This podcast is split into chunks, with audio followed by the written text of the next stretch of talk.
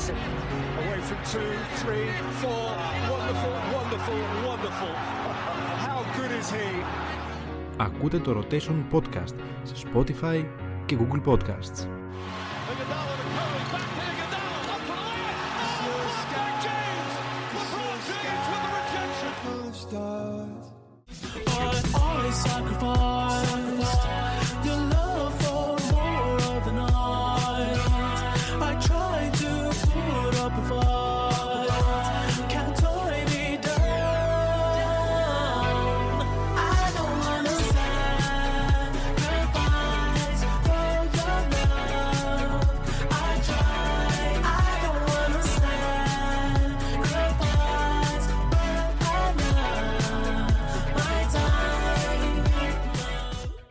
Ευνηδιάζοντας τον Γιώργο Ανίδα για τις ιστορίες που μου είπε για το μάτς της ΦΕΑ με την Ολυμπιάδα Παπάγου, λέγεται, ή Παπάγους. Ε, σύλλογος, γυμναστικό σύλλογος. Γυμναστικός σύλλογος Παπάγου.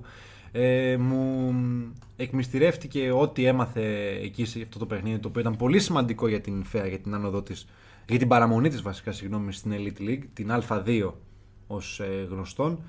Ε, και χωρίς να έχει τρομερή εμπειρία από μπάσκετ τα τελευταία χρόνια. Έκατσε και είδε ένα σαραντάλεπτο παιχνίδι μπάσκετ. Ε, νομίζω κάνουμε rolling the ball, όχι give and go. Δεν, δεν, με... θέλω, δεν θέλω να σε τρομάξω. Εγώ, εγώ πήρα μηνύματα ότι πρέπει να σε διώξουμε. Εγώ αυτό. Και βγήκαν και δυστυχώς βγήκανε και στο podcast αυτά. Δεν θέλω να ξεπαναληφθούν. Να αλλά, επανα... αλλά συνεχίσεις. Να επαναληφθούν. Τι είπα, να ξαναεπαναληφθούν. Πλεονασμός. Πλεονασμός. Πλεονασμός. Να επαναληφθούν. Λοιπόν, με διορθώνει, ρε. Λοιπόν. Ε, το Rotation Podcast βρέθηκε σε αγώνα της Elite League, όπως καταλάβατε. Έχεις το αποκλειστικό. Έχω το αποκλειστικό. Τι έγινε, τι έγινε, για πες μας. Ε, κοίτα, προτιμώ να δώσω το ρεπορτάζ στα παιδιά που κάνουν μπάσκετ, γιατί τώρα να φάμε λεπτά από το Rolling the Ball. Είναι κρίμα για όσους πάτη, τους ποδοσφαιρόφιλους που πάτησαν play. Σωστό. Λοιπόν, εγώ λέω, δίνω τα μέσα κοινωνικής δικτύωσης και εσύ μας βάζεις κατευθείαν στον παλμό της συζήτησης. Ωραία. Ναι, ναι. Λοιπόν, Rotation Podcast σε Facebook, Instagram και Twitter. Κάνετε like, follow, retweet, share, stories, τα πάντα. Είχαμε διαγωνισμό για το κορυφαίο gaming event της χώρας, το Gameathlon, το οποίο κλείνει δέκα χρόνια. Είμαι κομμάτι αυτής της ιστορίας εγώ προσωπικά, γιατί με καλούν σχεδόν κάθε χρόνο από τότε ως fan gamer πριν από λίγα χρόνια, πριν από κάποια χρόνια βασικά, και τα τελευταία όπου είμαι στην παραγωγή γενικά όλο αυτόν τον καιρό.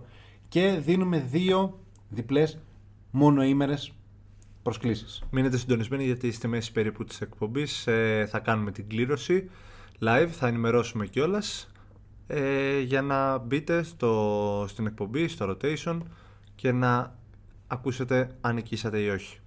Ε, καθώς είπαμε όλα αυτά τα οποία είχαμε να πούμε, ο Γιώργος θα μας βάλει κατευθείαν στον παλμό της ε, συζήτησης. Εγώ θα αναλύσω το τι έγινε την προηγούμενη αγωνιστική στην Super League. Πάμε. Λοιπόν, από μας ξεκινάς. Πάοκ ΑΕΚ φυσικά, ε, στην Τούμπα. Μεγάλη νίκη των, ε, των Ασπρόμαυρων στη Θεσσαλονίκη. Του δικεφάλου του Βορρά. Του δικεφάλου του Βορρά, όπως θες πες τον, ε, απέναντι στην ε, αιώνια αντιπαλό του βάσει εμβλήματος, ας πούμε. Ε, ο Πάοκ αποδείχθηκε ανώτερος, εκμεταλλεύτηκε πολύ καλά τις ευκαιρίες που δόθηκαν στο παιχνίδι, με μια μαγική ενέργεια του ε, Γιάννη Κωνσταντέλια, του πλέον μεγαλύτερου ταλέντου του ελληνικού ποδοσφαίρου, και ο ΠΑΟΚ ε, κατάφερε να βρει και δεύτερο γκολ μέσω του άλλου μεγάλου του ταλέντου του Ρώσερ, ο οποίος έχει περάσει λίγο στα ψηλά επειδή ο Κωνσταντέλιας έχει μαζέψει όλα τα φώτα, του Κουγεράκη, του στόπερ. Λοιπόν, πάνω σε αυτό να κάνουμε και την κουβέντα μας. Θεωρώ ότι ο ΠΑΟΚ έχει μπει σε έναν ρυθμό με σκαμπανεβάσματα όμως, δηλαδή έχει και κακά διαστήματα μέσα στο παιχνίδι του. Φάνηκε, είχε κακά διαστήματα. Φάνηκε και στην Τρίπολη αυτό. Γι' αυτό είπα ότι εκμεταλλεύτηκε τις ευκαιρίες του Μπράβο. καλύτερα. Δεν έφτασα στο, στο ότι η ΑΕΚ έπαιξε καλά, αλλά δεν εκμεταλλεύτηκε καθόλου τις λίγες ευκαιρίες που δημιούργησε, συν τις επεμβάσεις του Κοτάρσκι στο πρώτο ημίχρονο από τον Πινέδα, στο δεύτερο από τον, ε, τον Λιβάη, ήταν νομίζω. Ναι. Δεν θυμάμαι αν ήταν ο Λιβάη, δεν είμαι εκατό τοις εκατό σίγουρος. Στο πρώτο μήχρονο ήταν σίγουρα ένα σου του Πινέδα πολύ καλό, το οποίο, στο οποίο ο Κοτάρσκι αντέδρασε εξαιρετικά. Να σταθούμε λίγο στο γεγονός ότι η ΑΕΚ σε όλο το παιχνίδι, γιατί τα έχω και μπροστά μου τώρα, είχε δεκαεννιά ε, ευκαιρίες, δεκαεννιά, δεκαεννιά, δεκαεννιά τελικές. Πολλές, είναι πολλές. Ε, εκ των οποίων οι τρεις όμως καταλήξανε στον ε, στόχο που... Ήταν και οι τρεις πολύ καλές. Ήταν και, όμως... στις, και στις τρεις ο Κοτάρσκι ήταν παρόν. Δηλαδή, θυμάμαι ότι και ε, ε, αν θυμάμαι καλά, και καμία από τις, σε καμία από τις τρεις δεν μπλόκαρε. Και στις τρεις έπρεπε να αποσοβήσει το σουτ, να αποκρούσει, να διώξει. Ναι. Δεν θέλω να σταθώ στο ότι υπήρξαν κάποια διαιτητικά λάθη, καθώς την επόμενη μέρα, δύο μέρες μετά τουλάχιστον, η διαιτησία εκτέθηκε ανεπανόρθωτα στο παιχνίδι του Champions League, το οποίο ποιο ήταν, ρε Γιώργο, με την κόκκινη που έκανε κουβέντα η ΑΕΚ για το τάκλιν που πατάει τον Αραούχο. Ε, κοίτα, επειδή, ποιο... επειδή θυμάμαι τη φάση που λες με το πάτημα στον Άραοχο, ε, δεν δίνει καν φάουλ. Το Άιντραχτ Νάπολο, Κόλο Μουανί. Ναι, που δόθηκε κόκκινη απευθείας. Περίεργο όνομα, το ξέρω, Κόλο Μουανί. Επειδή ξέρω τη φάση που λες, ε, το πρόβλημα δεν είναι ότι δεν έδωσε κόκκινη, το πρόβλημα είναι ότι δεν δίνει καν φάουλ. Δηλαδή, ναι. Άντε, δεν δε το θεωρείς κόκκινη, είναι πενήντα πενήντα, καλά κάνεις. Αλλά όταν απλώνει ο αντίπαλος το πόδι έτσι, αν θυμάσαι τον παίκτη ο οποίος το έκανε, πες το μου. Θυμάμαι ότι την έφαγε ο Άραοχο, δεν θυμάμαι ποιος παίκτης έκανε το τάκλινγκ. Πρέπει να είναι ο Ένγκασον, χωρίς να είμαι σίγουρο. Γενικά ο Ένγκασον είχε πολλά πράγματα εκείνη την ημέρα να ασχοληθεί. Ίσως να έπρεπε να αποβληθεί και λίγο πιο πριν. Εγώ λέω για μια άλλη φάση με τον ε, Λιβάη. Ναι. Όπου τον ανατρέπει, ενώ είναι ξεκάθαρο τετατέτο που θα βγει με τον Κοτάρσκι και τον. Του βρίσκει πόδια, του βρίσκει χέρια, τον γκρεμίζει τέλος πάντων και ο διαιτητής δεν το δίνει ούτε αυτό. Ναι, το θέμα είναι εκεί πέρα στο πάτημα ότι άντε είσαι πενήντα πενήντα, δεν θες να δώσεις κόκκινη, αλλά από τη στιγμή που έχει απλώσει το πόδι έτσι ο παίκτης και είναι επικίνδυνο παίξιμο, είτε έχει πάρει μπάλα είτε δεν έχει πάρει μπάλα, το φάουλ πρώτον είναι δεδομένο και δεύτερον και η κίτρινη είναι δεδομένη. Δηλαδή, οκ, okay, δεν θες να δώσεις κόκκινη, μην δώσεις, μην χαλάσεις το παιχνίδι, εφόσον βλέπεις ότι γίνεται και πολύ ωραίο παιχνίδι. Αλλά έστω το φάουλ και η κίτρινη πρέπει να δοθούν αντικειμενικά βάσει κανόνων ποδοσφαίρου. Αν πήγαινε με κίτρινη, λογικά. Αρχικά κόβει τον Ίγκασον και τον κάθε Ίγκασον, δεν θυμάμαι αν είναι αυτός ο παίκτης, από το να κάνει άλλα τέτοια μαρκαρίσματα στο υπόλοιπο του αγώνα. Το παιχνίδι έγινε σκληρό επειδή ο διαιτητής επέλεξε να το κάνει σκληρό. Δηλαδή περιόρισε πάρα πολύ τα σφυρίγματά του. Γεγονός ε, από το οποίο κέρδισε το μάτς έχοντας φοβε... φανταστικό ρυθμό, φοβερό τέμπο, πάνω κάτω η μπάλα. Ευκαιρίες και για τις δύο ομάδες, ωραία κατοχή. Δηλαδή, σε αντίθεση με άλλα παιχνίδια Super League που ο διαιτητής δεν βγάζει τη σφύριχτρα από το στόμα και βαριόμαστε να την ακούμε, βλέπε ΑΕΚ Παναθηναϊκός, ναι. Μαζί το λέγαμε. Ωραίο είναι αυτό, αλλά το παιχνίδι άρχισε να γίνεται πολύ σκληρό δίχως λόγο από ένα σημείο και μετά. Εγώ θα, θα σου πω ότι ο διαιτητής ήταν ένας Νορβηγός, ο κύριος Έσκας. Okay, εντάξει, τώρα δεν, δεν ξέρω αν έχει ξανασφυρίξει στην Ελλάδα ο συγκεκριμένος. Το θέμα είναι ότι μετά από αυτό το αποτέλεσμα, όσο αδικημένη και αν αισθάνεται η ΑΕΚ που κατά διαστήματα μπορεί να έχει παράπονα από τη διαιτησία του παιχνιδιού.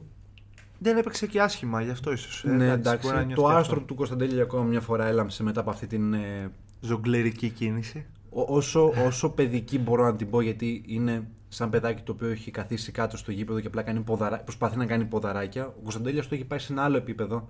Κάνει και κοντρόλ με τον νόμο. Κάνει κοντρόλ με τον νόμο. Θυμίζει μια διαφήμιση του Ροναλντίνιο. Με τα χρυσά παπούτσια της Nike. Πού το θυμάσαι. Όσοι το θυμούνται αυτό. Όσο, όσο θα μου πει κάποιος τώρα, τι συγκρίνεις ρε φίλε τώρα. Συγκρίνεις Κωνσταντέλια με Ροναλντίνιο. Παιδιά, δεν το συγκρίνω, είναι αλλά έτσι έμοιαζε. Παρόμοια εικόνα. Είναι μια παρόμοια εικόνα. Το να βγάζει τόσο χαλαρός ένας παίκτης, ο οποίος δεν έχει συμπληρώσει καν το εικοστό έτος της ηλικίας του, να παίζει σε ένα παιχνίδι το οποίο ιστορικά. Έχουν βγει και όπλα. Ναι. Όσο, όσο γελίο και να ακούγεται. Μην φτάσουμε εκεί. Δεν ναι. φτάνουμε εκεί. Αλλά έχουν βγει μέχρι και όπλα. Δεν έχει καθόλου άγχος να την πασάρει στον Άρεϊ και αυτός απλά να κάνει ένα πλασέ το οποίο έχει ναι μεν ευθύνη ο Αθανασιάδης. Ο, ε, χρειάζεται και εδώ τύχης. Βρίσκει στο πόδι του Βίντα. Βρίσκει στο πόδι του Βίντα, αλλά θεωρώ ότι είχε την πολυτέλεια ο Αθανασιάδης να αντιδράσει λίγο καλύτερα στον γκολ. Και φάνηκε και στην αντίδραση του όταν το δέχτηκε. Δηλαδή σηκώθηκε με ένα. Λέει τώρα τι γκολ έφαγα. Πώς το έφαγα έτσι τον γκολ. Ε, Ευνηδιάστηκε νομίζω ότι το σουτουνάρι έφυγε προς μια κατεύθυνση. Βρίσκει στο Βίντα, αλλάζει ελαφρώς κατεύθυνση. Οπότε αυτόματα ευνηδιάζεται και ο Αθανασιάδης. Στα μαθηματικά, για να το συνδυάσουμε και με αυτό το παιχνίδι. Ο Παναθηναϊκός είχε ένα πολύ εύκολο απόγευμα με το Βόλο ε, μια μέρα πριν. Άνε το δύο μηδέν, όμορφο ποδόσφαιρο, ευκαιρίες και για περισσότερα γκολ. δύο μηδέν αντί για τρία τέσσερα μηδέν. Αντί για τρία τέσσερα, ναι. Ε, εκεί Είχαμε ένα περίεργο πέναλτι, να το πούμε και αυτό.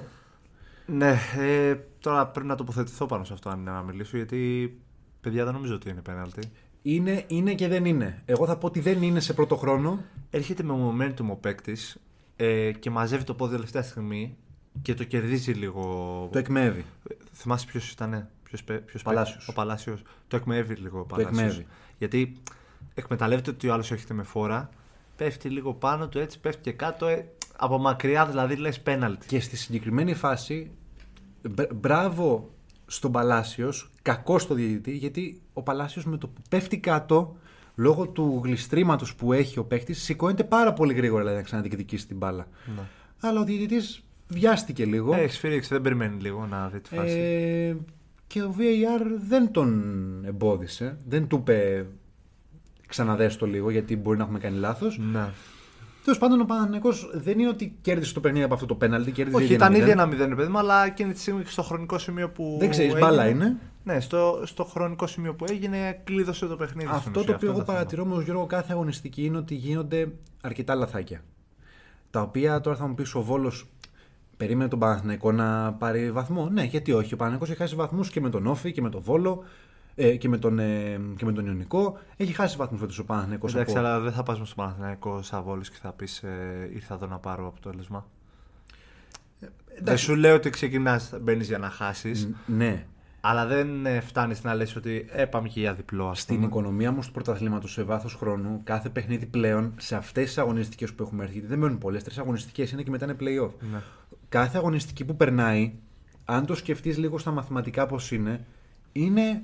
Ένα βήμα πιο κοντά στον τίτλο. Δεν έχει κρυθεί κάτι. Γιατί ο Παναθηναϊκός δεν έχει και δέκα βαθμούς διαφορά από την ΑΕΚ να πει ότι ε, άμα χάσω και δύο παιχνίδια, μπορώ να είμαι ακόμα ε, από πάνω. Δεν έχει αυτή την ευχέρεια. Όχι. Την είχε και την έχασε. Την είχε και την έχασε, βέβαια. Με την, ε, να πάρω πάσα από αυτό και να πω ότι με την ήττα της ΑΕΚ ε, στη Θεσσαλονίκη. Ανασένει. Ανασένει πλέον ο Παναθηναϊκός, γιατί ε, και με την νίκη του στο Βόλο πάει στους πενήντα τέσσερα. Και αφήνει την ΑΕΚ τέσσερις βαθμούς πίσω, η οποία όμως έχει ένα παιχνίδι λιγότερο μετά το στραπάτσο του Ατρομήτου. Το τονίζω, το στραπάτσο είναι του Ατρομήτου, στο Περιστέρι, γιατί χρωστάει αυτό το παιχνίδι, το οποίο από ό,τι δείχνουν τα τελευταία δεδομένα θα γίνει. Η έφεση της ΑΕΚ δεν νομίζω να περάσει για να πάρει το παιχνίδι στα χαρτιά. Μάλλον το παιχνίδι θα γίνει. Και αυτό ακούγεται λίγο πενήντα πενήντα. Μπορεί να την πάρει την έφεση η ΑΕΚ. Μπορεί στην έφεση να δικαιωθεί και να πάει το πρωτάθλημα με τέτοιο. Ταχεία το ρυθμό που η ΑΕΚ μπορεί σε μια μέρα να βρεθεί πάνω από τον Παναθηναϊκό. Αν είναι λίγο πονηρή, ε, καλά κάνει. Και κάνει την έφεση και πάει να το πάρει στα χαρτιά. Γιατί δεν σου Ατρόμητος τι έχει κάνει στο Περιστέρι, ας πούμε. Παραλίγο να κερδίσει τον Ολυμπιακό. Μαζί τα λέγαμε. Στο ένα ένα. Δεν είναι μια εύκολη έδρα για κάποιον να πάει εκεί και να πάρει αποτέλεσμα έτσι για πλάκα. Οπότε με λίγη πονηριά και με λίγη σκοπιμότητα, αν, σκεφτεί, αν σκέφτεται η ΑΕΚ, καλά κάνει και πάει να το πάρει στα χαρτιά. Σου λέει. Γιατί όχι, να γλιτώσουμε μια δύσκολη έδρα. Αν απ' την άλλη πρέπει να παίξει, θα πρέπει να πάει μέσα στο Περιστέρι και να αποδείξει ότι κοιτάξτε, εμείς είμαστε καλύτερη ομάδα στην Ελλάδα φέτος. Πάρε ένα δύο μηδέν π.χ. Εγώ θα χρησιμοποιήσω τη φράση ίσως του κορυφαίου ε, Έλληνα επιθετικού, του κορυφαίου ταλέντου στην επίθεση που είχε βγάλει ποτέ αυτή η χώρα, του θρύλου της Εθνικής Ομάδας και της ΑΕΚ, του Ντέμιντο Νικολαήδη, ο οποίος έχει πει ότι ε, αν είναι μια ομάδα να τιμωρηθεί για κάποιο παράπτωμα που έχει κάνει. Είτε είναι λόγω των οπαδών της, είτε είναι λόγω αγωνιστικού χώρου, οτιδήποτε άλλο, να τιμωρηθεί η ομάδα. Αυτός ο οποίος σχετίζεται με το παιχνίδι όπως είναι τώρα η ΑΕΚ, για να πάρει το παιχνίδι, πρέπει να μπει μες στο γήπεδο και να το πάρει. Ναι, εγώ χρησιμοποιώ τα λόγια του Ντέμι Νικολαήδη, ξαναλέω, θρύλου της ΑΕΚ. Δεν διαφωνώ, απλά λέω ότι πώς μπορεί να σκεφτεί η ΑΕΚ αν έχει σκοπιμότητα και πονηριά. Το γράμμα του νόμου λέει ότι υπάρχει το δικαίωμα της έφεσης. Και να, παιχνίδι, να, να γίνει το παιχνίδι ή να μην γίνει και να πάει στα χαρτιά. Το θέμα όμως είναι ότι όσοι έχουν υπάρξει αθλητές, κανένας αθλητής δεν θέλει κανένα παιχνίδι να γίνεται στα χαρτιά, παιδιά. Ναι. Αυτό είναι το μεγαλύτερο και το πιο σωστό πράγμα στο, στον κόσμο. Είναι ρετσινιά γι' αυτό. Μπορεί να φάει ο Ατρόμητος εκατό χιλιάρικα γιατί δεν ήταν σωστά τα δοκάρια. Ας τα φάει. Το παιχνίδι πρέπει να γίνει μες στο γήπεδο. Είναι ρετσινιά μετά. Όπως η ΑΕΚ τότε ζητούσε από την υπόθεση Βάλνερ. Να μην πάνε το. Γιατί και η Καλαμαριά έπεσε εκείνη τη χρονιά, να το πούμε και αυτό. Έφαγε και μείον, πήρε το τρία Ολυμπιακός, βρέθηκε από πάνω. Είναι απλά τα πράγματα. Μπαίνει στο γήπεδο να κερδίσει, να κερδίσει πέντε μηδέν η ΑΕΚ. Δεν έχει να κάνει, να κερδίσει και πέντε και έξι μηδέν. Και ο Ατρόμητος να μην κάνει τελική. Αλλά όχι τώρα. Οι άλλοι κάψαν το γήπεδο. Δηλαδή ξεφτυλιστήκαμε ήταν, πανευρωπαϊκά ε, με αυτό το πράγμα. Ήταν αστείο. Ελπίζω να μην βγήκε στα ξένα μίντια. εκατό τοις εκατό θα βγήκε. Μα εδώ μου στείλε μήνυμα ο γατής μου, λέει: έχουν μπει μέσα με τις τσάπες. Όταν άνοιξα τον υπολογιστή να δω το βίντεο και είδα τις τσάπες. Εκείνη τη στιγμή το κλείσα. Δεν ήθελα να δω άλλο. Ενημερώθηκα μετά ότι έγινε αυτό με το ότι πάει το παιχνίδι να αναβληθεί. Είναι, είναι ε, καραγκιουζιλίκη. Ήταν αστείο. Ήταν, ήταν καραγκιουζιλίκη. Ολυμπιακός τώρα, τον αναφέραμε και πριν. Ένα εύκολο απογευματάκι. Πολύ εύκολο, εντάξει. Με, μέσα στη Λαμία, με μία από τις ομολογουμένως χειρότερες ομάδες ε, της φετινής Super League. Πόσα έχει τώρα φάει? Ε, πλέον η Λαμία έχει δεχτεί σαράντα δύο γκολ. Με εννιά ενεργητικό. Εντάξει. Δηλαδή, εντάξει, ναι. Δέχεται πάνω από ενάμιση γκολ το παιχνίδι. Ε, μιλώντας για Ολυμπιακό, έχουμε τον ντέρμπι Ιωνίων αυτό το Σαββατοκύριακο, το οποίο μπορεί να κρίνει πολλά, μπορεί και τίποτα. Το πιθανότερο είναι το πρώτο, να κρίνει πολλά. Ε, υποδέχεται ο Ολυμπιακός στο Καραϊσκάκι τον αιώνιο αντιπάλαιο του τον Παναθηναϊκό. Και με μία νίκη του, με μία νίκη τους, οι ερυθρόλευκοι μπορούν να μπουν για τα καλά στο κόλπο του τίτλου. Και γι' αυτό θα την κυνηγήσουν με ό,τι έχουν, νομίζω. Θα εκμεταλλευτούν την, αγω... την καλή αγωνιστική κατάσταση που έχουν αυτή την περίοδο. Το θέμα όμως είναι, όπως τόνισε και εσύ Γιάννη πριν off the record, ότι και ο Παναθηναϊκός έχει ξαναβρει πατήματα. Λίγο είσοδος του Μαντσίνη και ο γρήγορος εγκληματισμός του. Λίγο το καλό ποδόσφαιρο με ομάδες τύπου Βόλος. Δεν θα πάει εκεί πέρα για να χαζέψει. Εγώ θα, θα κάνω μια πρόβλεψη, ένα hot take, το οποίο το σκεφτόμουν και μου ήρθε τώρα. Λόγω του προγράμματος που έχει ο Παναθηναϊκός, που έχει ένα θεωρητικά λίγο πιο εύκολο πρόγραμμα σε σχέση με την ΑΕΚ. Και μην, φίλε Εκτζίες, μην βλέπετε το παιχνίδι με τον Αστέρα ως μια εύκολη υπόθεση. Ο Αστέρας, όταν πάει στα εκτός έδρας παιχνίδια, βγάζει το λάδι στις ομάδες. Καταρχάς, από την Τρίπολη δεν έχει περάσει κανείς φέτος. Δεν μιλάω για την Τρίπολη, μιλάω όμως τώρα τα εκτός έδρας παιχνίδια του Αστέρα. Ναι. Ο Αστέρας έχει μια τακτική σαν ομάδα που δεν πολύ θέλει να το παίξει το παιχνίδι στα εκτός έδρας. Ψάχνει να βρει τρόπο να, όταν βγει λίγο η μπαλά πλάγιο, να πέσουμε λίγο κάτω, βγαίνει η μπαλά corner. Ε, Ένα λεπτάκι να δέσουμε τα κορδόνια. Μάστερ της σκοπιμότητας. Θέλει λίγο να κερδίζει χρόνο. Αν η ΑΕΚ δεν μπορέσει να προηγηθεί μέχρι το πρώτο ημίχρονο, θα αρχίσει λίγο να, να υπάρχει μια γκρίνια. Θα είναι δύσκολο παιχνίδι. Το πάρει όμως, ε, πιστεύω. Ένα άγχος θα υπάρχει, αλλά εντάξει, ναι. Εγώ πιστεύω τώρα με στη Φιλαδέλφια τώρα να σπάσει ο Αστέρας το σερί. Σπάσει, είναι πολύ δύσκολο. Σερί, το σερί της Φιλαδέλφιας τώρα δεν περιμένεις να το σπάσει ο Αστέρας. Ε, αλλά αν ο Παναθηναϊκός με κάποιο τρόπο καταφέρει, γιατί έχει, έχει βρει γιατριά ο Παναθηναϊκός πλέον, βρήκε ο Γιοβάνοβιτς το. Το, το μαγικό ελιξίριο. Το αποκούμπι. Ναι. Αν ο Παναθηναϊκός πέρασε το Καραϊσκάκι. Έστω, έχει... έστω και για χ μιλάμε. Με νίκη. Ανήκει. Νίκη. Ε, Αν ο Παναθηναϊκός πάρει νίκη στο τον Καραϊσκάκι. Τον βγάζει εκτός διεκδίκησης, νομίζω. Γίνονται δύο πράγματα. Το πρώτο είναι ότι ο Ολυμπιακός μένει λογικά να περιμένει το τελευταίο παιχνίδι της κανονικής διάρκειας με την ΑΕΚ για να ξέρει αν μπορεί να διεκδικήσει κάτι φέτος στο πρωτάθλημα. Και ο Παναθηναϊκός γίνεται το νούμερο ένα φαβορί για να κατακτήσει το πρωτάθλημα. Ναι. Είναι πολύ απλό.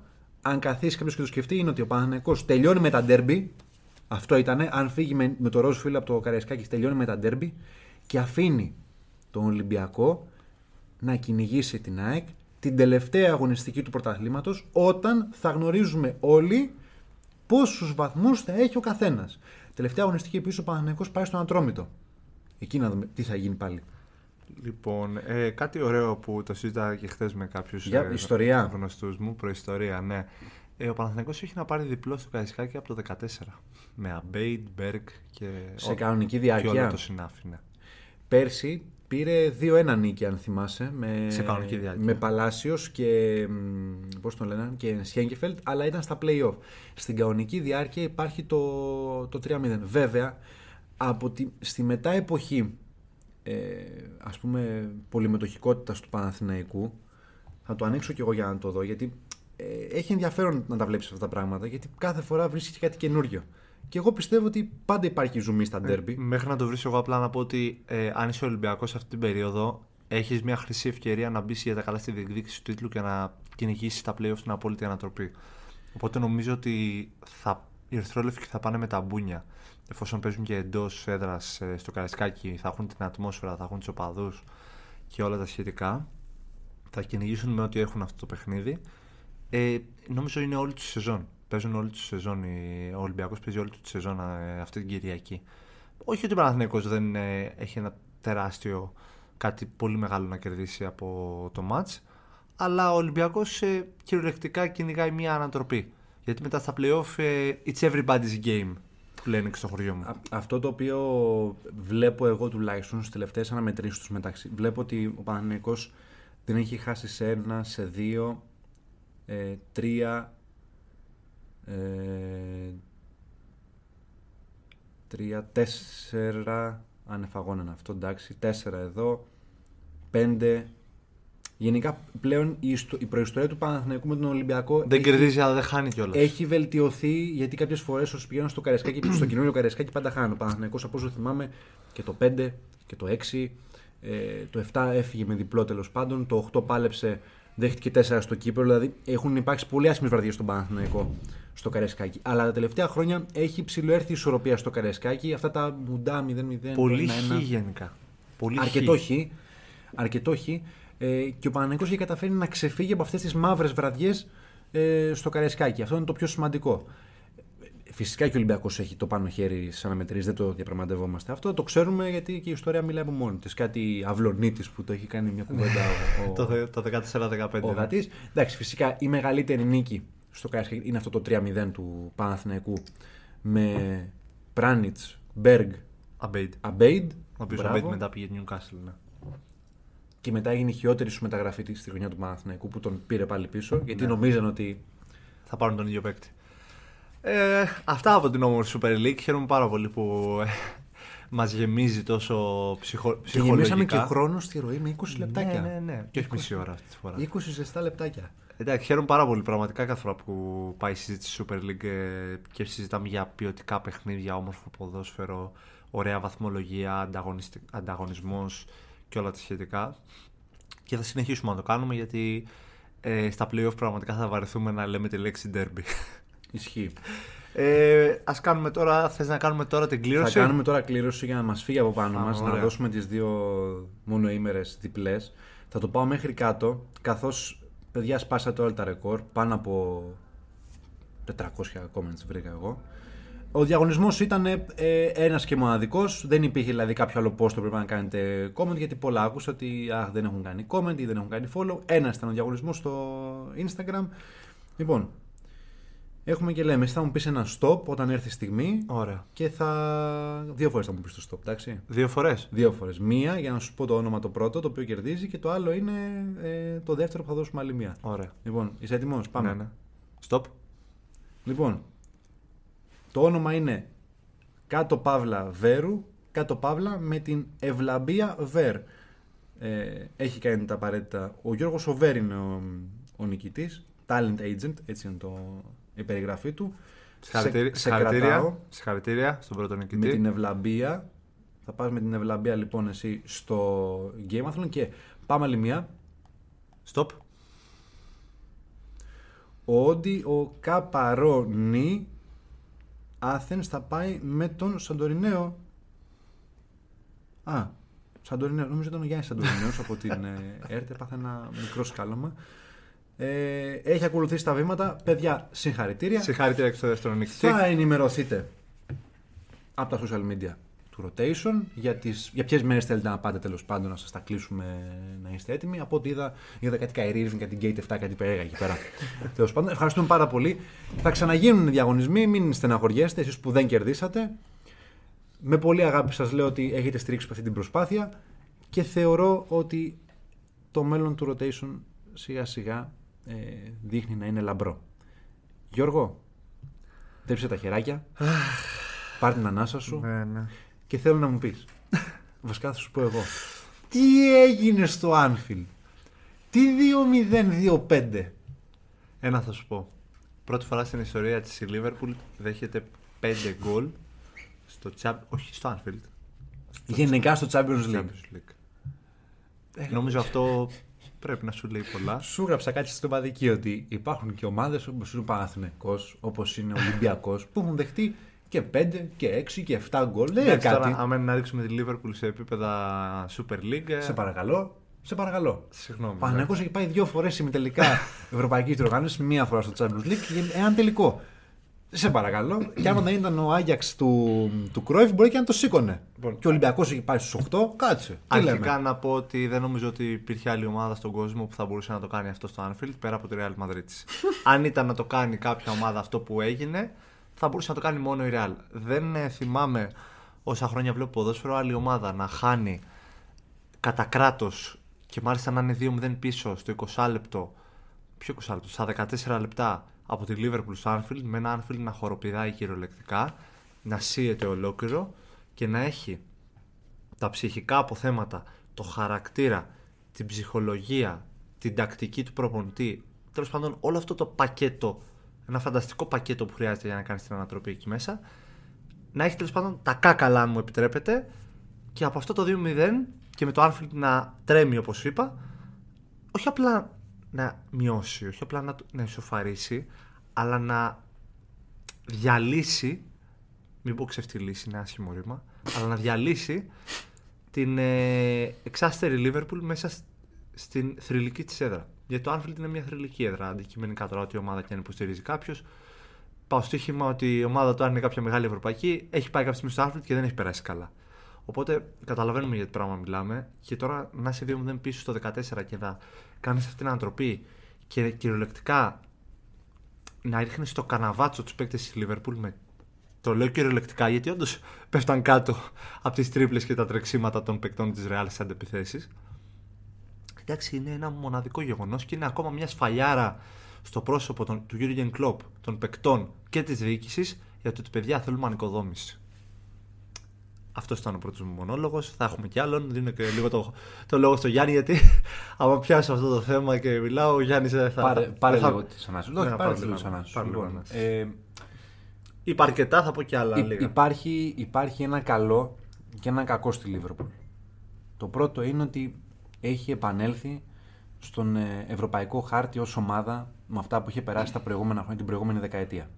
Το κακό είναι ότι όταν επανήλθε, φάνηκε ότι το πλάνο το οποίο είχε η Λίβερπουλ με τον Κλοπ, που ναι μεν πέτυχε, δεν μπορέσαν να επενδύσουν και σε κάτι καινούριο για τις επόμενες χρονιές. Και τι θέλω να πω, πόσα χρόνια η Λίβερπουλ παίζει με τους ίδιους ακραίους μπακ? Μόνο οι ακραίοι μπακ. Το πάω βήμα-βήμα. Πόσο καιρό παίζει με αυτούς? Από το δύο χιλιάδες δεκαεπτά. Ε, Κυ- η... Κυριολεκτικά πεντέμισι χρόνια. Η, η μεταγραφή του Φαντάικ από τη South δεν ήρθε? Southampton, ναι. Το Γενάρη του δύο χιλιάδες δεκαοκτώ. Μπράβο. Εκεί. Άλλα πέντε χρόνια. Ρίζες. Άλλα πέντε χρόνια. Ε... Μην μη, μη το κοιτάς. Όλοι οι βασικοί, όλος ο βασικός, όλος ο βασικός κορμός παίζει πέντε έξι χρονιές, πάνω από σαράντα πέντε πενήντα μάτς χρονιά. Θεωρώ ότι ναι μεν ο Κλοπ έφτιαξε αυτή την ομάδα από την αρχή, του δώσαν την, τα κλειδιά, όχι λευκή επιταγή, ποτέ δεν πήρε λευκή επιταγή ο Κλοπ. Δεν είπε ότι πάρε μπάτζετ, φτιάξε, φτιάξε μας την υπερομάδα. Οπότε δεν είναι η νοοτροπία της διοίκησης αυτή και ούτε του ίδιου, μπορώ να σου πω. Σωστό. Και εγώ είμαι πολύ υπέρ σε αυτό. Δεν υπάρχει λόγος να κάνεις υπερομάδα με τα λεφτά, γιατί ο Κλοπ κατάφερε και πήρε και πρωτάθλημα και, προ, και Champions League τη μία και πρωτάθλημα τη δεύτερη. Και είχε και ένα τελικό στην πλάτη του πιο πριν. Ε, δεν όμως θεωρώ. Σωστή τακτική, εδώ και πάρα πολύ καιρό, που το είπες και την προηγούμενη φορά εσύ, αυτή η ομάδα να της λείπουνε χάφ εδώ και δύο χρόνια. Έχει να κάνει μεταγραφή χάφ, Γιάννη, από το δύο χιλιάδες είκοσι με τον Τιάγκο. Δηλαδή, έχουμε θεωρώ... δύο χιλιάδες είκοσι τρία, δηλαδή αν μετρήσω τα μεταγραφικά. Και μετα... δεν πήρε και κάτι. Ναι, αν μετρήσω τα μεταγραφικά από τα κύπελα. Μόνο. Από τίτλους λες. Εντάξει, τώρα... Ναι, μόνο τα κύπελα και πέρυσι που χάσει στον Νίμα πρωτάθλημα και τσουλού. Είναι αυτά που κοροϊδεύουμε τώρα, τα community shield τώρα δεν είναι τίτλοι. Αλλά... Ναι, εντάξει, οκ, okay, το εφ έι Cup όμως είναι, αυτό θέλω να σου πω. Αυτό είναι, ναι. Τέλος πάντων. Ε, Πώς θέλω... και λίγα βγεις μεταξύ τους, τι γίνεται εδώ πέρα. Θέλω να καταλήξω στο ότι έχουν περάσει τόσα μεταγραφικά παράθυρα και η Liverpool έχει αποτύχει να ξεκινήσει την ανοικοδόμησή της. Την έχει ξεκινήσει από την επίθεση. Χάκπο, Νούνιες, Ντίας πέρυσι. Οκ, okay, ωραία, στην επίθεση έχει ξεκινήσει η ανοικοδόμηση και είναι πολύ καλή. Συν το Ζώτα που έχει. Εγκληματιστεί τα καλά, συν την εμπειρία τους Σαλάχ. Όλα καλά. Στα στόπερ ε, αγοράστηκε ο Κονατέ. Ακούγεται τον Γκουαρδιόλα, ο οποίος είναι και οπαδός των κόκκινων, το έχει δηλώσει ανοιχτά. Στα χαφ τι γίνεται? Αντί να πάρει ένα το καλοκαίρι, να πάρει ένα τώρα το Γενάρη και να πάρει άλλο ένα το καλοκαίρι, τώρα τα ρεπορτάζ βγαίνουν και λένε για τρεις μεταγραφές χαφ το καλοκαίρι. Δηλαδή θα τους πάρει όλους μαζί. Δεν μπορούσε αυτή η ανοικοδόμηση, λέω εγώ τώρα, σαν ένας κοινός θνητός και άσχετος, αν θέλετε, να ξεκινήσει από το προηγούμενο καλοκαίρι? Να κάνει πρέπει, κάτι... πρέπει ένας ολόκληρος σύλλογος, ένας οργανισμός να ξεφτιλίζεται έτσι από τις Brighton, τις Wolves και από τη μεγάλη Real, που Μεγάλο σέβαση στη Ρεάλ, δεν το συζητούμε αυτό. Και στον Μόντριτς που είναι τριάντα επτά τριάντα οκτώ χρονών και πέρασε σε σπριντ όλους τους ε, πολύ πιο νέους του της Λίβερπουλ στο πέμπτο γκολ. Ό,τι έκανε United με τον Κασεμίρο. Ναι. Που τον πήρε το καλοκαίρι, πήρε ένα, ενώ ήθελε να κάνει αλλαγή σε όλα τα χαφ. Και τον Φρεντ και τον Μακτόμινε και όλους. Ναι, πήρε, πήρε, ένα, ένα, πήρε έναν πάρα πολύ καλό. Πήρε έναν πάρα πολύ καλό που σε αυτόν μπορεί να χτίσει πράγματα. Μα United είχε τις, τα περιφερειακά χαφ, δεν είχε όμως το κεντρικό, το εξάρι. Οπότε πήρε το εξάρι και η περιφερειακή τύπου Φερνάντες. Άρχισαν να φαίνονται πάλι παικταράδες. Μπράβο. Τέλος πάντων, θέλω να καταλήξω στο ότι η αργοδόμηση τη Λίβερπουλ έχει ξεκινήσει από το καλοκαίρι. Έχουμε Φλεβάρι του είκοσι τρία και ακούγεται τώρα για τρεις μεταγραφές στον χαφ το καλοκαίρι. Και αφού θα γίνουν αυτές τις τρεις μεταγραφές, θα βγουν μετά τα ρεπορτάζ και θα λένε δεν υπάρχει άλλο budget για να πάρουμε και ένα στόπερ. Γιατί ο Τζο Γκόμες δεν μου κάνει. Και εδώ και χρόνια δεν μου κάνει. Και ξεφτιλίζεται το παιδί σε, σε αυτούς τους μεγάλους αγώνες με τη Ρεάλ, τύπου Ρεάλ. Εντάξει, είχε έναν πολύ σοβαρό τραυματισμό νομίζω. Είχε, ναι, ναι, από... δεν επέστρεψε ποτέ, αλλά και θα τον εκθέτεις και θα εκθέτεις μια ολόκληρη ομάδα. Ενώ σε, σε περγαμηνές σου λούπι και στυλ παίχτη μοιάζει πάρα πολύ με το Φαντάικ, είναι ψηλό κορμί. Ναι, είναι πολύ γρήγορος. Είναι πάρα πολύ γρήγορος, αλλά, αλλά δεν, έχει τίποτα δεν επέστρεψε ποτέ. Εντάξει. Ποιοτικά δεν έχει τίποτα. Τώρα την ε, άλλη. Εντάξει. Να σου πω κάτι επίσης. Ε, βλέπω ότι την εποχή που έγιναν αυτά τα πράγματα με τον Φαντάικ, με τον Γκόμες, που έτυχε να λείπουν ένα διάστημα και οι δυο μαζί από την ομάδα. Το είκοσι είκοσι ένα. Ναι, έγινε μια κίνηση τότε και πήραν τον Καμπάκ. Δανεικό. Δανεικό από την τελευταία ομάδα τότε της Γερμανίας, την Σάλκη. Δηλαδή το ίσι Λίβερπουλ, ωραία. Υποτίθεται ότι μπορεί ο Καμπάκ να ήταν καλός. Δεν, δεν αντιλέγω. Αλλά... δεν ήταν καλός, αλλά. Αυτό, ναι. Παίρνεις δανεικό έναν παίκτη, στόπερ συγκεκριμένα, από την τελευταία ομάδα του γερμανικού πρωταθλήματος, δηλαδή που είναι του Κλότσου και του Μπα. Είναι σαν λίτρο Παναθηναϊκός που είναι πρώτος. Παθαίνει κάτι ο Σχένκεφελτ και ποιον θα πάρω, τον Άνταμ Τζανετόπουλο που παίζει στον, στη Λαμία. Και η Λαμία έχει παθητικό σαράντα εννέα γκολ. Δεν μπορείς να παίρνεις τέτοιους παίκτες για να είσαι ανταγωνιστικός. Ε, η Εφ Ες Τζι σαν διοίκηση είναι πάρα πολύ αυστηρή με τα βιβλία της. Αυτό είναι το παράπονο όλων των. Με όποιον οπαδό τη Λίβερπουλ και να μιλήσεις, το ίδιο θα σου πει. Είναι πάρα πολύ αυστηρή με τα βιβλία της. Ε, δεν έχουμε πουλήσει κάποιον, δεν έχουμε budget. Δεν θα δώσουμε. Πάρε δανεικό, κύριε Κλοπ, βολέψουμε έναν δανεικό, βολέψουμε έναν. Ε... της δεύτερης κατηγορίας τύπου Μπεν Ντέιβις, αν θυμάστε αυτή την μεταγραφή που δεν έκανε ούτε μία εμφάνιση με την πρώτη ομάδα. Και το κακό, και εδώ έρχεται η ευθύνη του Κλοπ. Τους λέει ναι, εντάξει, θα βολευτώ. Και πάμε το καλοκαίρι για Κονατέ. Και ήρθε το καλοκαίρι ο Κονατέ και είδαμε τι σεζόν έκανε και είδαμε που έφτασε η Λίβερπουλ την επόμενη χρονιά. Θέλω να καταλήξω στο ότι είναι πάρα πολύ αυστηρή η πολιτική της Εφ Ες Τζι και καλώς ή κακώς ο Κλοπ να ακολουθεί. Γι' αυτό και γι' αυτό έχουμε φτάσει εδώ που έχουμε φτάσει και γι' αυτό το καλοκαίρι η Λίβερπουλ θα κυνηγήσει τρία χαφ με πρώτο και κύριο τον Τζουτ Μπέλιχαμ. Ο οποίος αν έρθει μπορεί να αλλάξει όλο το ρου της ιστορίας. Αλλά μετά πρέπει να έρθουν και κάνα δύο ακόμα. Γιατί Μίλνερ, Τσάμπερλεν και Ιτά θα χαιρετήσουν. Αρκετά με το κομμάτι των κόκκινων, το κράτησαμε πάρα πολύ, αλλά ήταν μια ιστορική ήττα για αυτούς. Μπέλιχαμ κοιτάζει και United εντωμεταξύ.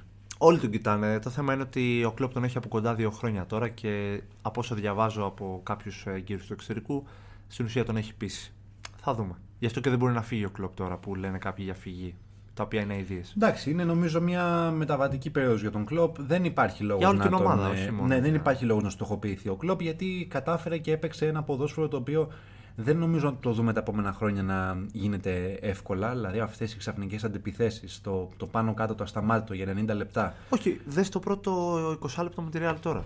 Την τρίτη. Ναι, ναι, ναι, ήταν, ναι. Ήταν εξαιρετικό. Είναι παλιά καλή Λίβερπουλ. Ήταν εξαιρετικό. Το asset του γίνεται μετά. Ε, απλά γύρω κάποια στιγμή και οι ομάδες ε, κάνουν κύκλους, κλατάρουν. Ε, τώρα, μην λέμε και τι θέλουμε. Τώρα το πες και πριν. Είναι πέντε και έξι σεζόν οι ίδιοι παίκτες οι οποίοι.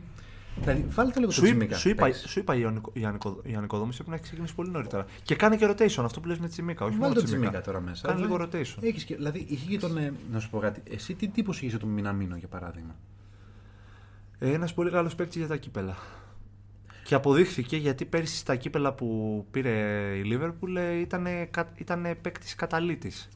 Στα, με τις μικρές ομάδες έπαιζε πάντα βασικός και σκόραρε. Αλλά με τις μικρές. Θέλω να δω κάτι το οποίο κρίνει πολλά πράγματα για την, για την κατάσταση της Λίβερπουλ φέτος. Τουλάχιστον νίκησε την Νιουκάσιλ την προηγούμενη αγωνιστική. Και...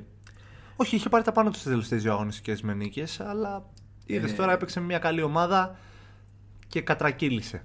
Λίγο το λάθος του Άλισον, λίγο η άμυνα. Το, το ερώτημα είναι το εξής. Και δεν είναι πάρα πολύ ωραίο που το θέτω γιατί έχει γίνει ο αγώνας. Αν ήσουν ο Κλοπ πριν το παιχνίδι με τη Ρεάλ. Με αυτή τη βαθμολογία που έχεις πάρει μια πολύ μεγάλη νίκη, ένα διπλό μέσα στη Newcastle. τι, τι συμφέρει πιο πολύ να κάνεις, να διεκδικήσεις το Champions League ή να σώσεις την Ευρώπη? Να σώσεις την Ευρώπη αντικειμενικά, ε, αλλά δεν μπορείς να παραλείψεις το Champions League. Επίσης αντικειμενικά. Δηλαδή... Ό,τι, ό,τι πήγε να κάνει ο Γκουαρδιόλα χθες, δηλαδή. Ναι, ναι, είσαι η Λίβερπουλ. Δεν μπορείς να, να αφήσεις το Champions League επειδή έχεις μείνει πίσω στο πρωτάθλημα. Και παίρνω πάσα από το πλαίσιο Γκουαρδιόλα. ένα-ένα μέσα στη λειψία η City.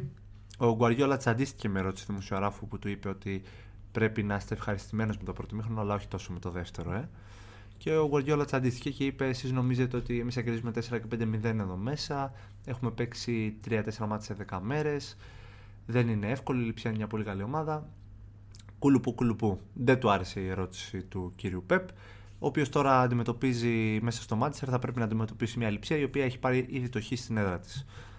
Και θα, θα παίξει all-in μέσα στο Μάντσεστερ. Έχει παίξει όντως τέσσερα παιχνίδια σε δέκα μέρες. Δικαιολογείται.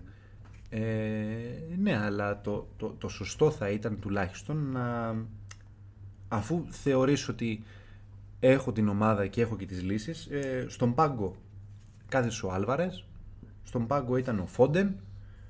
Ε, ποιο... Ο πάγκος της City είναι πάντα γεμάτος, μην, μην κοιτάς. Γενικά, γενικά πάντα, πάρα, πάντα είχε... είναι γεμάτος από ποιότητα. Ε, είχε πάρα πολλούς ε, παίκτες έξω. Εντάξει, το ότι είχε και τέλος πάντων τον Ντεμπρόι είναι τραυματία. Πρόβλημα. Και, και ο Στόουν στο ίδιο. Δεν αναιρεί το γεγονός όμως ότι σε, η ομάδα σου έφαγε ένα ενενήντα λεπτό σε έναν αγωνιστικό χώρο που εκτός ένας παιχνίδι γενικά ήταν μια αγκαρία για τη ΣΥΤΟ αυτό που έγινε. Οι μισοί που βλέπεις τώρα δεν θα παίξουν το Σαββατοκύριακο. Οι μισοί που βλέπεις είναι δεκατατσί. Θα παίξει ο Φόντεν π.χ. θα παίξουν άλλοι. Θα παίξει ο Άκεβα. Δηλαδή, θα παίξει ο Άκεβα. Εσύ τώρα μου λες ότι δεν θα παίξει ο Γκιντογκάν. Ε, εξαρτάται από την κατάσταση του Ντεμπρόινε. Ο Ρόδρι. Ε, σίγουρα θα παίξει. Ο Μάχρες. Γιατί δεν εμπιστεύεται τον Γκάλβιν Φίλιπς. Ο Μάχρες το πιο πιθανό, ναι, εκτός αν βάλει Φόντεν στη θέση του και αυτός τον Μάχρες. Ο Χάλαντ σίγουρα.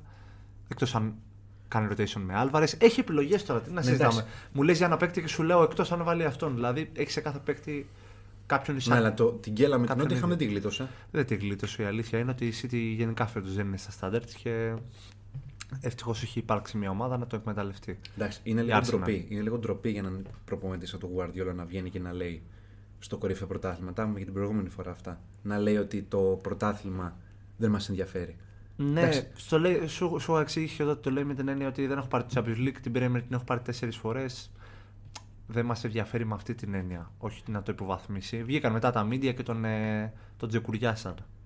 Ε, εγώ θα πω. Θα το σήκωνε.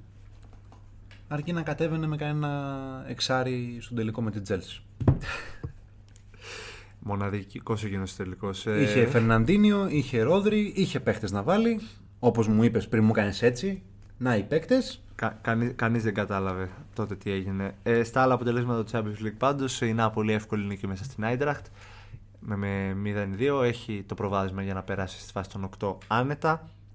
Απέδειξε γιατί είναι το φαβορί αυτού του ζευγαριού. Και η Ίντερ με γκολ του Λουκάκου στο ογδόντα έξι έκανε το ένα μηδέν απέναντι στην Πόρτο και έχει ελαφρύ προβάδισμα για τον επαναληπτικό της Πορτογαλίας στο Πόρτο. Πάμε τώρα να κάνουμε και την τελευταία μεταπήδηση στο τελευταίο μας θέμα ε, της εκπομπής, Europa League, με, αν μου επιτρέπεις, μοναδικό παιχνίδι που θα παρακολουθήσει ο περισσότερος κόσμος τουλάχιστον. Είναι από... αυτό που μοιάζει πιο πολύ με Champions League. Ναι, πέρα από τους οπαδούς των υπολείπων ομάδων. Ε, Manchester United, Barcelona. Κουβαλάει ενδιαφέρον το μάτς από, το, από την αναμέτρηση του Camp Nou σε αυτό το φανταστικό δύο δύο που είδαμε. Με ανατροπές, με ωραία γκολ, με ωραίο ποδόσφαιρο και από τις δύο ομάδες. Εντάξει, νομίζω ότι φαβορεί είναι ελαφρώς ο United βάσει αγωνιστικής κατάστασης σε αυτή την περίοδο, με τον σεληνιασμένο Rashford και με όλη την ομάδα γενικά να κυλάει ρολόι. Μπήκε μέσα στο Camp Nou με μοναδικό σκοπό να διεκδικήσει το παιχνίδι, πράγμα το οποίο έκανε. Και απλά η, μια αλληγορία της άμυνας την ανάγκασε στην ε, ισοφάριση. Συν ότι είχε δεχθεί πρώτο τον γκολ. Έτσι, οπότε από τη στιγμή που μείνει ήδη πίσω, έχεις φάει πρώτο γκολ, αυτόματα είναι δύσκολα τα πράγματα. Τώρα στο Manchester θα είναι μια εντελώς διαφορετική ιστορία. Αλλιώς στο Old Trafford. Και εκεί υπάρχει ένας αστερίσκος για τη United. Τι, τι μπορείς να κάνεις τώρα, να είσαι και στο Europa συγκεντρωμένη και να διεκδικείς και το πρωτάθλημα? Μπορεί να τα κάνεις και τα δύο μαζί τώρα. Αν είναι ρεαλιστής ο Ten Hag, πάει για το Europa. Αν είναι ρεαλιστής. Αν θέλει να κάνει το θαύμα. Αν θέλει να κάνει το θαύμα τώρα στην Premier, από την πρώτη του χρονιά. Οκ, okay, ε, νομίζω το ρόστερ τον προδίδει λίγο, ε, επειδή δεν έχει βάθος. Ναι. Τον προδίδει το βάθος, οπότε αυτόματα ε, στην κούρσα του τίτλου πρέπει να ξέρει, αν δεν το ξέρει ήδη επειδή είναι φρέσκο στην Premier League, ότι κάποια στιγμή θα μείνει πίσω. Δεν ξέρω αν το είχαμε πει και την προηγούμενη φορά. Η περίπτωση του Greenwood με τον, ε, που ήταν φερόμενος ως δράστης για τον ξυλοδαρμό της κοπέλας του, ε, αφέθηκε ελεύθερος. Ναι, αλλά η United δεν τον δέχεται πίσω. Ναι, γιατί μέχρι να, μέχρι να υπάρξει τελική απόφαση δικαστηρίου βάσει νόμου δεν μπορεί να θεωρείται εκατό τοις εκατό αθώος για να τον πάρει πίσω στην ομάδα. Και ακούγεται ότι θα λυθεί και το συμβόλαιό του. Δηλαδή αυτό το παιδί πώς. Είναι πώς και απροπόνητος από... τώρα. Δεν ξέρω τι προπονήσεις μπορεί να κάνει. Δεν ξέρω τι κάνει στην προσωπική του ζωή. Αλλά μιλάμε για ένα παίκτη που το έχουμε να τον δούμε πάνω από ένα χρόνο στα γήπεδα, ενάμιση. Η υπόθεση για να μην κλείνει πάει να πει ότι υπάρχουν κάποια θέματα. Εντάξει, ο νόνο ή το είναι πάρα πολύ φυσιολογικό αυτό. Ε, κρίμα για έναν παίκτη ο οποίος είχε περγαμηνές να προχωρήσει, αλλά δυστυχώς με αυτά τα μυαλά δεν μπορείς να πας μπροστά στη ζωή σου. Και ό, όταν είσαι, ό,τι και αν έχει γίνει, έτσι. Ό,τι και αν έχει γίνει, δυστυχώς όλα ε, και είναι τον παίκτη και η δικαιοσύνη θα αποφανθεί για τη συγκεκριμένη περίπτωση και ελπίζουμε και η κοπέλα όντως αυτά τα οποία είχε ανεβάσει τότε. Που είχαμε ανεβάσει στο Rotation πρώτη εμείς, σε podcast και όλα αυτά. Ναι, ναι, ναι, ναι.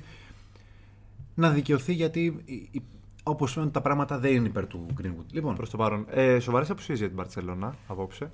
Ε, ο, Ντεμπελ, ο Ντεμπελέ είναι εκτός. Ο Γκάβι έχει κίτρινες κάρτες. Και ο Πέδρη επίσης εκτός λόγω τραυματισμού στο μυρό. Δηλαδή, Γκάβι και Πέδρη, η ραχοκοκαλιά των χαφ της Μπαρτσελώνα είναι αμφίβολη.